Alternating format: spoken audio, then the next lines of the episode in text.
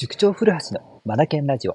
この番組は本を読むことを第一とする学び研究所の塾長古橋が日々の授業づくり、受験指導、教育相談の中で気づいたことを皆さんと一緒に学びに活かしていくラジオです。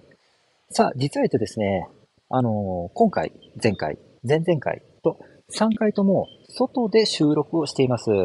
ね、ぴよぴよぴよぴよと、こう、鳥のさえずりがね、聞こえてて、あれ？これどこで収録してるのかしら？先生どこにいるのって 思ってくださった方もいらっしゃるんじゃないでしょうか。そう、外で収録してるんですよ。たまにはいいですね。外での収録っていうのも。うん。で、雨が降ってきましてですね、今僕の前真っ白ですね。まあ、ちょっと山の中にいるんですが、あの、真っ白ですね。辺り一面。もう、うん、先が見えない状態です、今。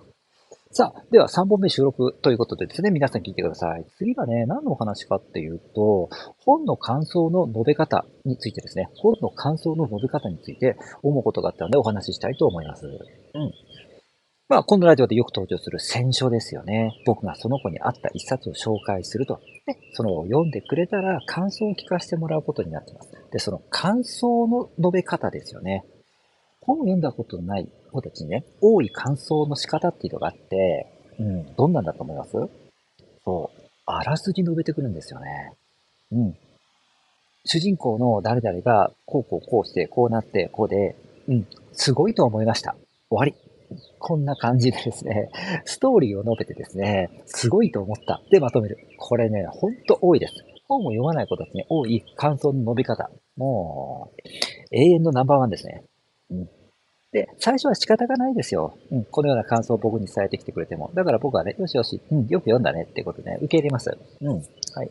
だってそうですよね。本読んだこともないのに、一冊本読んでくれたわけですからね。大きな一歩ですよ。うん。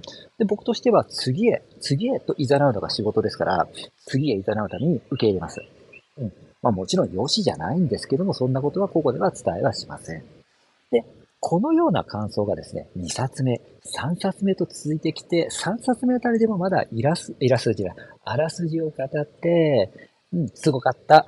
とてもいいと思いました。ってな感じでまとめるような感想をしてきたらもうアウトですね。そろそろ成長してもらわないとね。うん。じゃあ、古橋どんな感想を述べてるのか。そんなお話をしたいと思います。でね、僕がね、述べてる感想っていうのは、アナロジーなんですよね。アナロジー。えこの番組でもよく出てきますよね。ね、具体を抽象化し、その抽象を別の具体へと変換する。これですよ。これアナロジーって読むんですよね。これをやってほしいんですよ。具体的に本で言えばこういうことですよね。本を読みました。その中で登場人物のなんか発した言葉で、かっこええって思う時とか、いやー、ここでこれ言われると本当泣けるわとかね、いろいろあるじゃないですか。ね。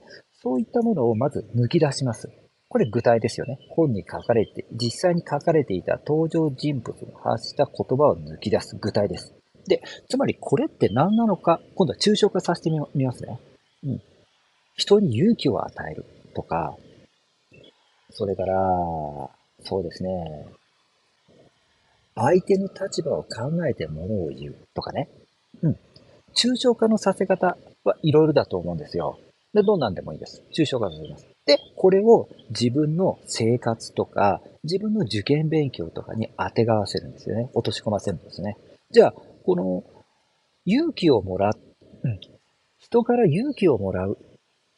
勇気をもらうということを、今度は自分の受験勉強に落とし込むと、どのようになるのかっていうことで、うん、周りの人たち、塾の先生、学校の先生、それからね、いろいろな書物、友達、先輩、うん、後輩から応援されることもあるですよ。こういった言葉を言う、こういった言葉にね、触れているって結構多いと思うんですよ。でこういったところから本当に勇気っていうのをもらえてるんだよなって改めて感じてみる。ここに気づいたとかね。こうなってくると、本を読んだことを自分の受験勉強につなげること、活かすことができているので、これってね、もう自分の血や肉となっていくわけじゃないですか。これをやってほしいんですね。こうなってくると本を読むたびにその子がもりもりもりもり、うん、してくるわけですよ。これ。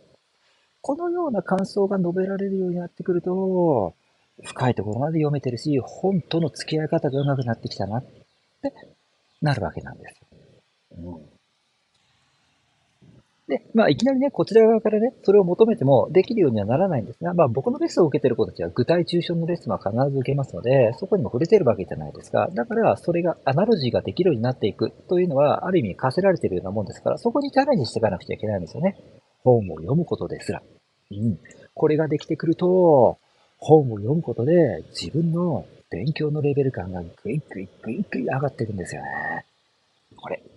これが僕がのぼ述べ、と求めている感想です。はい。ちょっとね、足元がなんかぬ濡れてきた、今ね。なんかこう、まあ、外なんですが、濡れてきたので、ちょっとそろそろ中に入ろうかなと思います。はい。雨ですね。皆さん大丈夫ですか？天気の方は。うん。あ、ちなみに僕ね、雨好きなんですよ。なんかしっとりした感じがね、心を落ち着かせてくれる。うん。好きなんですよね。うん。はい。皆さんの天気な、あと、好きな天気あったらまた聞かせてくださいね。はい。では、最後までお聞きくださりありがとうございました。なんか雨が降ってきたら、なんか、ぴよぴよ小鳥の、なんか、さえずりですか？あんまり聞こえなくなってきましたね。鳥さんもどっかに隠れちゃったのかな？雨宿りしてるのかな？はい。最後までお聞きくださりありがとうございました。Read more, learn more, change the group. 素敵な一冊を。